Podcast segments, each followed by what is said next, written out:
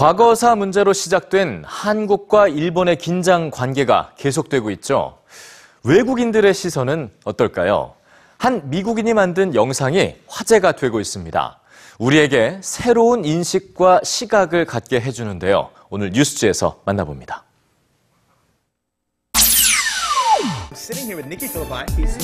동영상 공유 사이트가 등장하면서 자신의 일상을 동영상으로 촬영해서 올리는 비디오 블로그.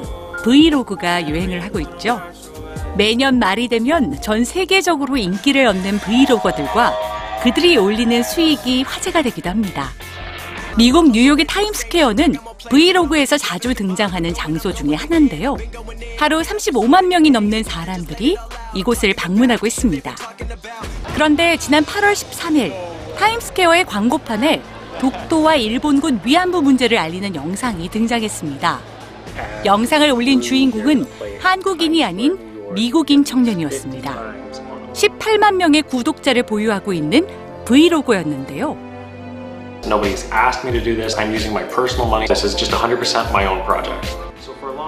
하이체드라는 자신의 브이로그에서 자비로 타임스퀘어의 광고판을 사고 직접 영상을 만들기까지 그 모든 과정을 소개하고 있습니다.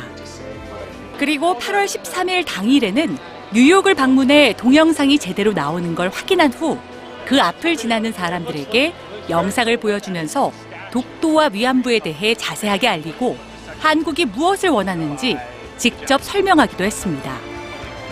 They made the reparations, but they continue to say, listen, this was a terrible part of our history. We just want to make sure that we're continually building a good relationship.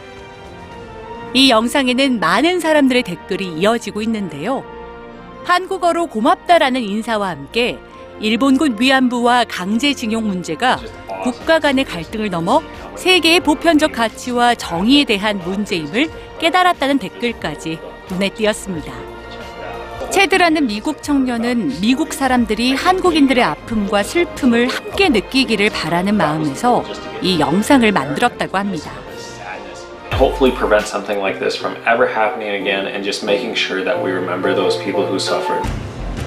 멀리 미국에서 한 청년이 브이로그에 올린 영상은 인터넷과 IT 기술의 발달로 전 세계 사람들과 실시간 소통이 가능해진 요즘 우리가 세계 시민의 시각에서 역사적 사실과 갈등을 인식해야 한다는 걸 깨닫게 해줍니다.